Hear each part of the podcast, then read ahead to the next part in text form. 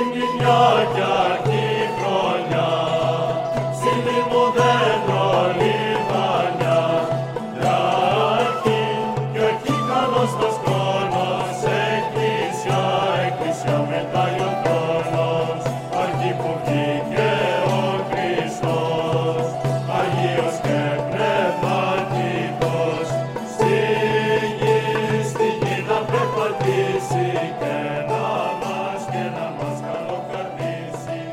Αγαπητοί μας ακροατές, χαίρετε και καλωσορίσατε στο ραδιοφωνικό πρόγραμμα «Η Φωνή της Ορθοδοξίας» που σας παρουσιάζει η Ορθόδοξη Χριστιανική Ένωση υπό την αιγίδα της Ιεράς Αρχιεπισκοπής Αυστραλίας. Μεταξύ άλλων θα ακούσετε διδαχές από την Αγία Γραφή, σκέψεις από πατερικά κείμενα και βίους Αγίων. Καλή σας ακρόαση!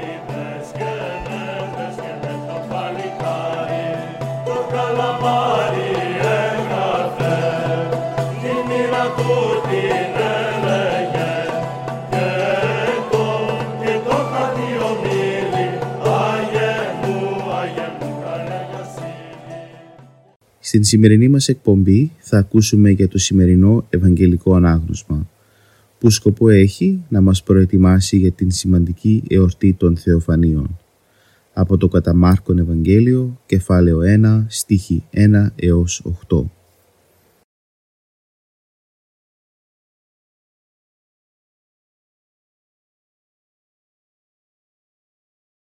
Αρχή του Ευαγγελίου Ιησού Χριστού, Ιού του Θεού, ως γέγραπτε εν τες προφήτες. Δηλαδή, η αρχή του Ευαγγελίου, το χαρμόσυνο μήνυμα της σωτηρίας είναι ο ερχομός του Ιησού Χριστού που είναι ο Υιός του Θεού όπως έγραψαν οι προφήτες. Ενώ ο Ευαγγελιστές Ματθαίος και Λουκάς αρχίζουν τα Ευαγγέλια τους με τη γέννηση του Χριστού, ο Ευαγγελιστής Μάρκος θεωρεί ως αρχή του Ευαγγελίου Ιησού Χριστού την εμφάνιση και το κήρυγμα του Ιωάννη του Προδρόμου εις την έρημο. Την πνευματική αξία και αγιότητα του Ιωάννη του Προδρόμου την περιέγραψε ο ίδιος ο Κύριος Ιησούς. Ούκα γηγερθέ εν γεννηθής γυναικός, μίζων του Ιωάννου του Βαπτιστού δεν φάνηκε ποτέ άνθρωπος μεγαλύτερος από τον Ιωάννη του Βαπτιστή. Και ποιο ήταν το σπουδαίο χαρακτηριστικό του τίμιου προδρόμου, ώστε να αλκίσει τόσο μεγαλόπρεπο έπαινο από τον Υιό του Θεού; Ήταν βεβαίως η θαυματουργική γέννησή του, διότι άγγελος ανήγγελε στον πατέρα του ότι θα γεννηθεί. Ο τρόπος της τόσο απλής ζωής του, η ατρόμητη κριτική των υποκριτών Φαρισαίων και του βασιλέα Ηρώδη. Περισσότερο όμως απ' όλα ήταν το γεγονός το ότι έγινε ο μεγαλύτερος κήρυκας της μετανοίας. Το κήρυγμά του ήταν «Μετανοείτε, ήγγι και γάρη βασιλεία των ουρανών». Μετανοήστε γιατί πλησίασε η βασιλεία των ουρανών, δηλαδή η περίοδος εκείνη κατά την οποία θα κυβερνάει τον κόσμο ο Θεός.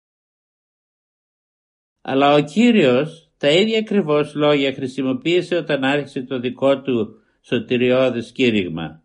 Μετανοείται ήγη και γάρη βασιλεία των ουρανών.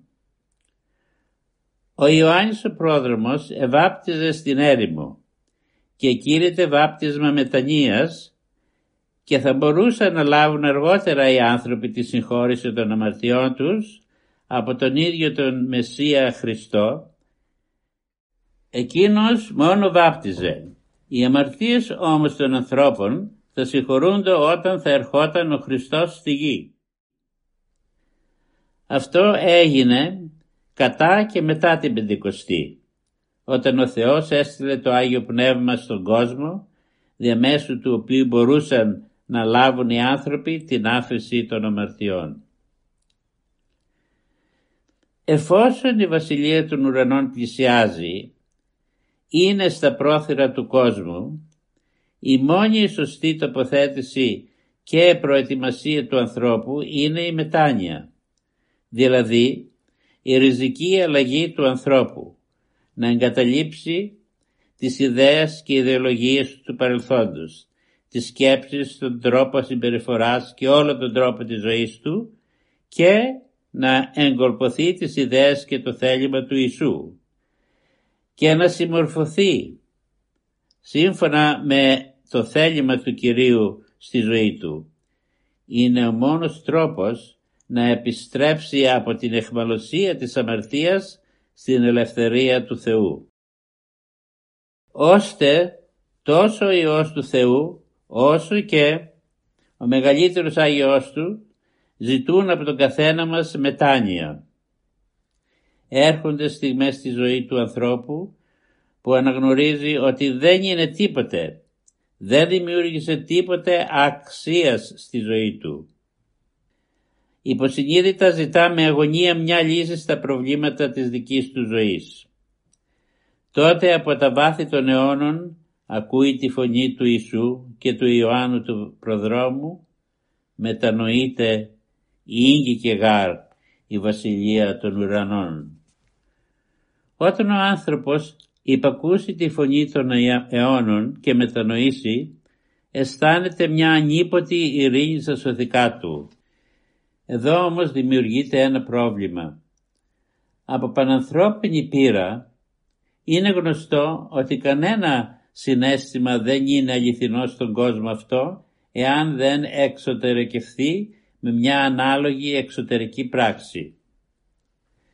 Παραδείγματος χάρη, αγαπούμε τα παιδιά μας και δείχνουμε την αγάπη μας με διάφορες πράξεις αγάπης. Τους δίνουμε δώρα, τα φυλάμε, τα αγκαλιάζουμε, παίζουμε μαζί τους και ούτω καθεξής. Και εμείς τη μετάνοιά μας την εξωτερικεύουμε με την εξομολόγησή μας. Στον ιερέα τον αντιπρόσωπο του Θεού λέμε τα λάθη, τις αμαρτίες, τις παρεκτροπές μας και τα άλλα δράματα της ζωής μας. Η εξομολόγηση είναι το δεύτερο βάπτισμα με το οποίο συγχωρούνται όλες οι αμαρτίες μας που κάναμε από το βάπτισμά μας μέχρι τη στιγμή που εξομολογούμαστε. Εάν η φιλανθρωπία του Θεού δεν μας είχε χαρίσει αυτό το μυστήριο, οι σωζόμενοι θα ήταν πράγματι σπάνιοι και δυσέβρετοι. Το μυστήριο έχει τεράστια δύναμη, διότι το ίδρυσε ο ίδιος Ιησούς Χριστός.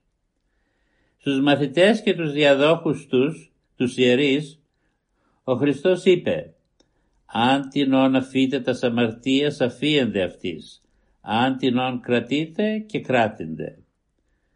Που σημαίνει όποιον συγχωρήσετε τις αμαρτίες θα είναι συγχωρημένες. Όποιον δεν συγχωρήσετε τις αμαρτίες, δηλαδή δεν έχουν να εξομολογηθούν, θα μένουν ασυγχώρητες. Η συγχώρηση του κακού παρελθόντος κάνει τον άνθρωπο παιδί του Θεού, πολίτης βασιλείας των ουρανών. Η αγωνία φεύγει, το πιο σπουδαίο αποτέλεσμα της εξομολογήσεώς μας απαλλάσσεται από το μαρτύριο της συγκινήσεως, τις τύψεις και τα αισθήματα ενοχής.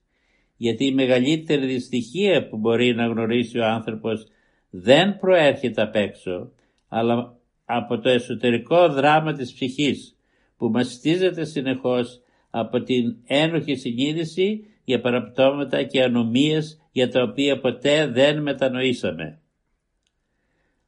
Άλλωστε, ο απότερος σκοπός του πνευματικού αγώνα του χριστιανού είναι η είσοδός του στη Βασιλεία του Θεού. Αυτή τη σωτηρία προσφέρει σήμερα σε μας ο Θεός. Είναι όμως αδύνατο να κατορθωθεί χωρίς μετάνοια. Αγαπητοί μου χριστιανοί, ο νέος χρόνος ήδη άρχισε. Ο Κύριος Ιησούς μας καλεί να αρχίσουμε μια νέα ζωή, μετανοίας και εξομολογήσεως. Αμήν.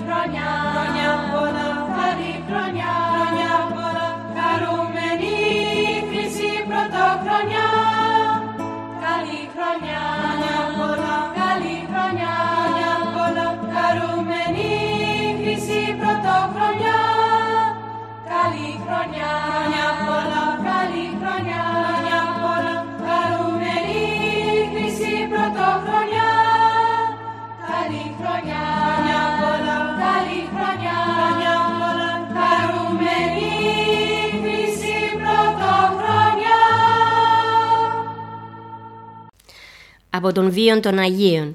Την Τετάρτη 31 Δεκεμβρίου η Εκκλησία μας τιμά τη μνήμη της Οσίας Μελανής. Στο πρόγραμμα μας σήμερα θα αφιερώσουμε μερικές σκέψεις από τη ζωή της. Η Οσία Μελανή έζησε στα χρόνια που βασιλιάς ήταν ο Ονόριος, δεύτερος γιος του Μεγάλου Θεοδοσίου. Οι γονείς της ευγενείς και πλούσιοι την πάντρεψαν σε μικρή ηλικία και απέκτησε δύο παιδιά. Όμως μεγάλες δοκιμασίες την περίμεναν.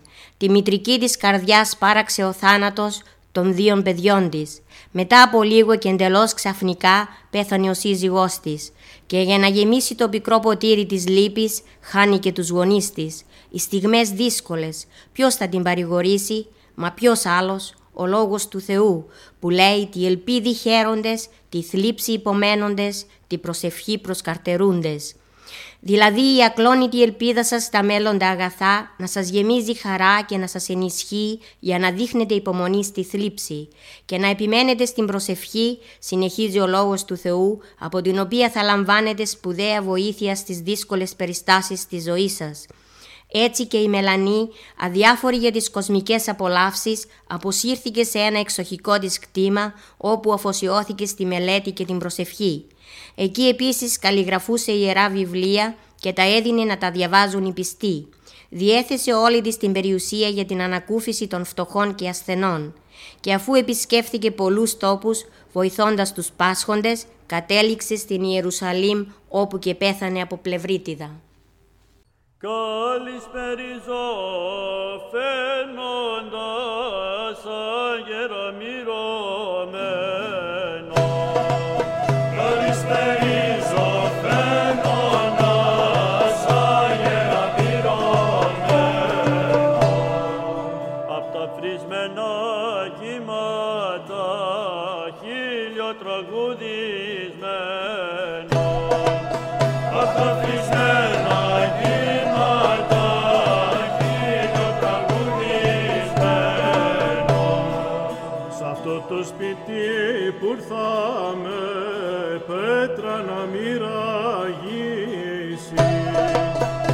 Αυτό το σπίτι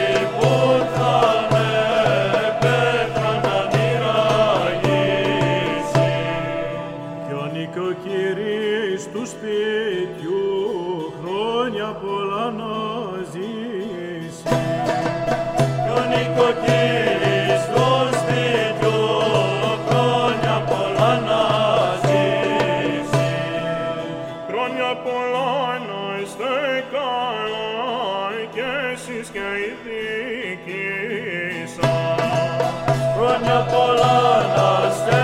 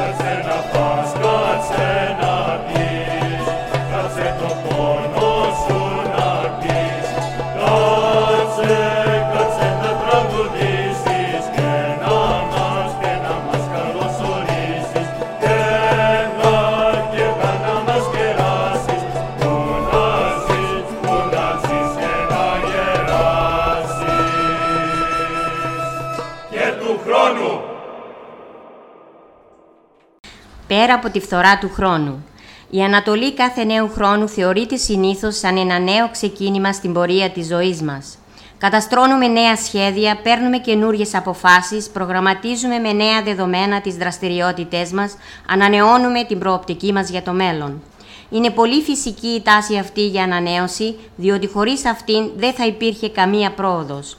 Η στασιμότηση είναι ανεπιθύμητη κατάσταση σε όλους τους τομείς της ζωής.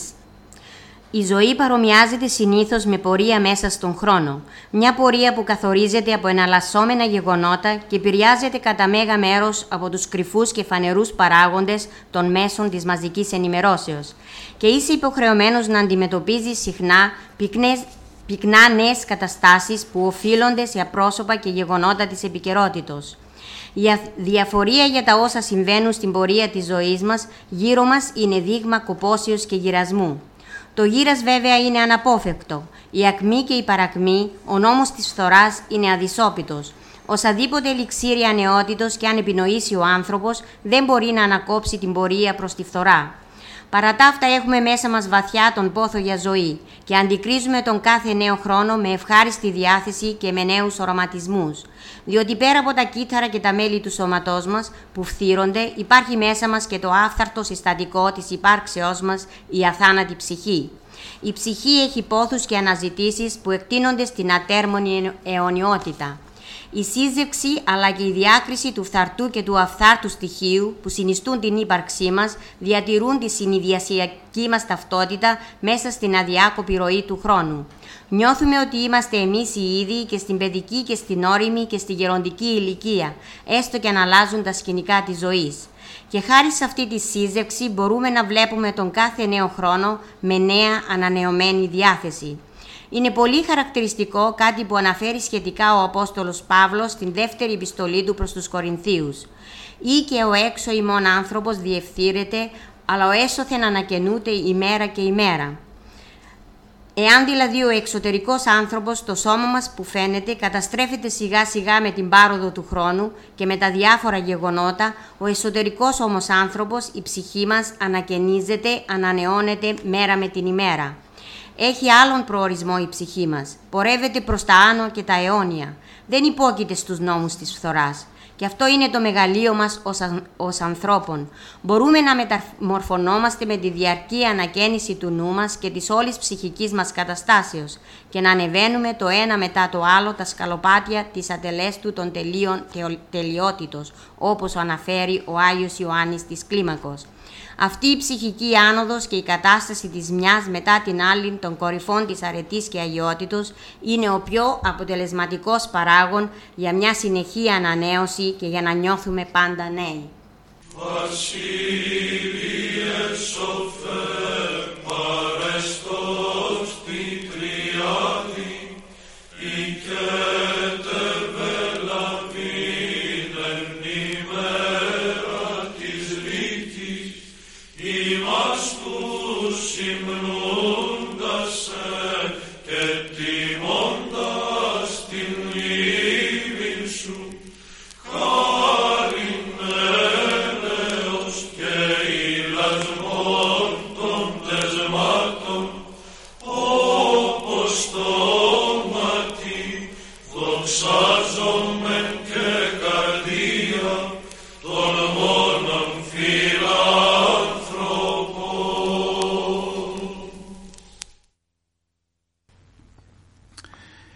Ε, και συνεχίζουμε το πρόγραμμα στα αγαπητοί ακροατές με μερικές σκέψεις από τους πατέρες στο θέμα διδαχή και ακρόαση του θείου λόγου. Ο Άγιος Ιωάννης ο Χρυσόστομος μας λέει «Ο γνήσιος χριστιανός καταπολεμά κάθε αιρετική διδασκαλία και αποδέχεται ορθά τη διδασκαλία της Αγίας Πίστεως για την Αγία Τριάδα. Ο γνήσιος χριστιανός αποφεύγει εσχρά κέρδη, είναι ευλαβής, όσιος και προσέχει τι διαβάζει, τι συμβουλεύεται και τι διδάσκεται, διδάσκοντας και νουθετώντας τον εαυτό του σύμφωνα με όσα λέει η Αγία Γραφή. Παρακολουθείτε τακτικά την ανάγνωση των Αγίων Γραφών και μη συζητάτε ανώφελα και κάνετε ζημιά εκείνους που σας ακούν. Είναι επικίνδυνη η ακρόαση όταν δεν προστα- προσθεθούν στα λόγια και τα έργα. Εκείνος που φροντίζει να διδάξει των πλησίων του επιτυχάνει διπλό κέρδος. Αφενός μεν διότι λαμβάνει από τον Θεό μεγαλύτερη αμοιβή και αφετέρου επαναφέρει στη μνήμη του όσα διδάσκεις σε εκείνον. Αγωνίζου μέχρι θανάτου για την αλήθεια και ο Κύριος θα πολεμήσει για σένα. Αρκεί ένας και μόνον άνθρωπος κινούμενος από τη φλόγα του Ιερού Ζήλου για να διορθώσει ολόκληρο λαό.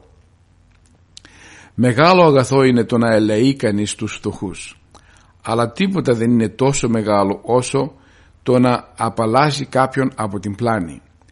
Μην περιφρονείς για τους λίγους επειδή δεν μπορείς να διδάξεις πολλούς ούτε να διαφορήσεις για τις μικρές επιτυχίες επειδή εσύ επιθυμείς τα μεγάλα κατορθώματα.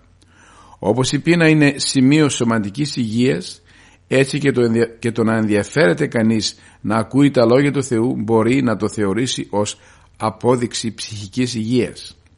Όπως τα σώματα που δεν καθαρίζονται στο λουτρό είναι γεμάτα από ρήπο και ακαθαρσία, έτσι και η ψυχή που δεν απολαμβάνει πνευματική διδασκαλία έχει επάνω της πολλές κοιλίδες από τα αμαρτήματά της. Όπως η γη που δεν καλλιεργείται μεταβάλλεται σε χέρση και γεμίζει από αγριόκλαδα έτσι και η ψυχή που δεν απολαμβάνει πνευματική διδασκαλία φυτρώνει αγκάθια και τριβόλια. Και ο Μέγας Βασίλειος λέει να κρατάς το στόμα σου σιωπηλό και την καρδιά σου προσεκτική. Να είσαι απρόθυμος για λόγους άχρηστους, συνετός δε και σοφός όσον αφορά στη σωτηριώδη ακρόαση των θείων γραφών. Δεν παραμένει μάθημα που γίνεται με τη βία, ενώ όποιο γίνεται με τέρψη και ευχαρίστηση μπαίνει και κάθεται μονιμότερα στις ψυχές. Η ακρόαση των κοσμικών διηγήσεων ας είναι για σένα όπως η πικρή γεύση, οι δε διηγήσεις των οσίων ανδρών όπως η κυρίθρα με το μέλι.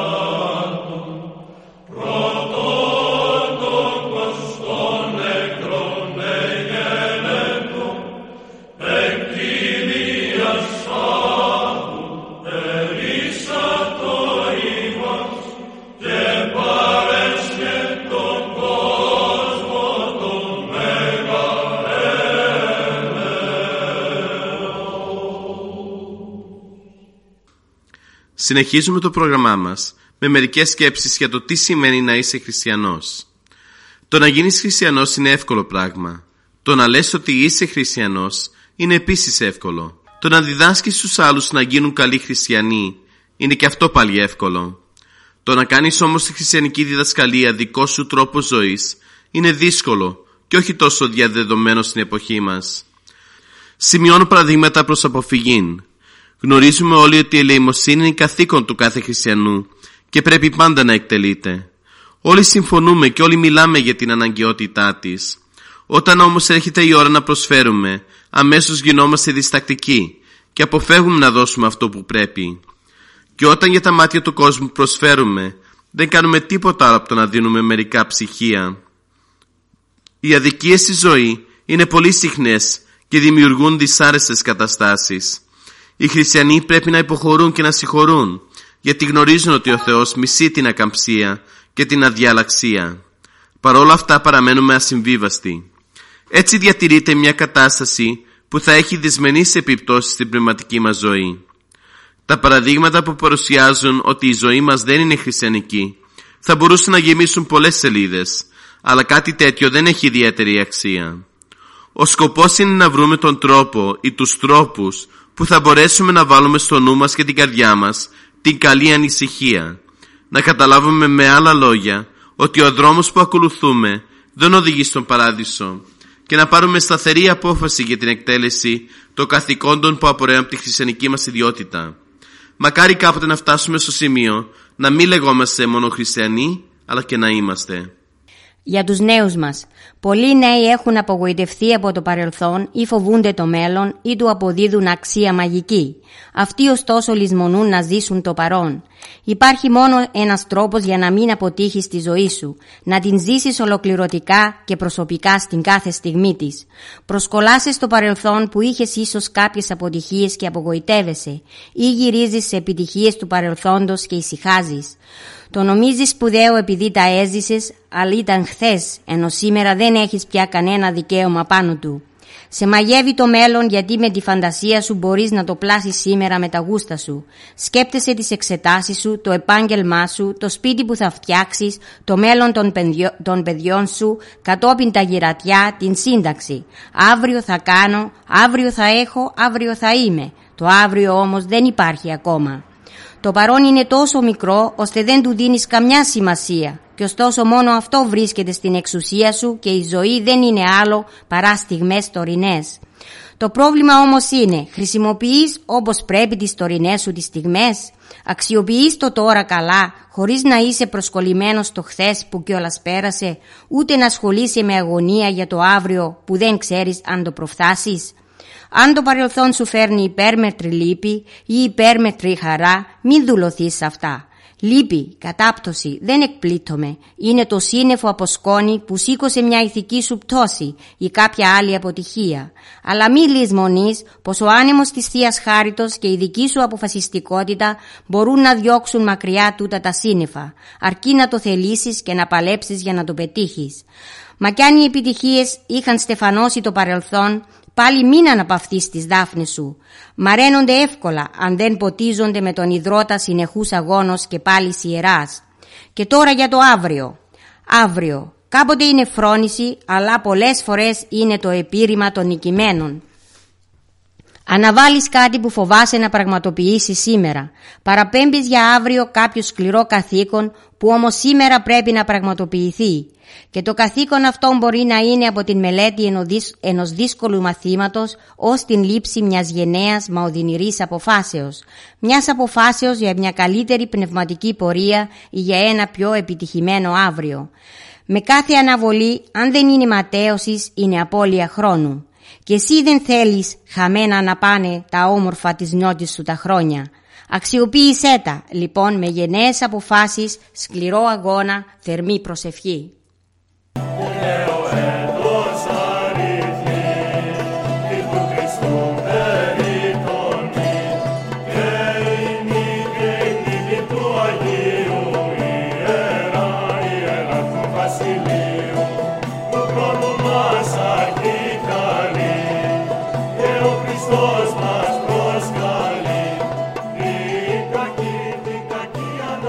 Και εδώ φτάσαμε στο τέλος του προγράμματος.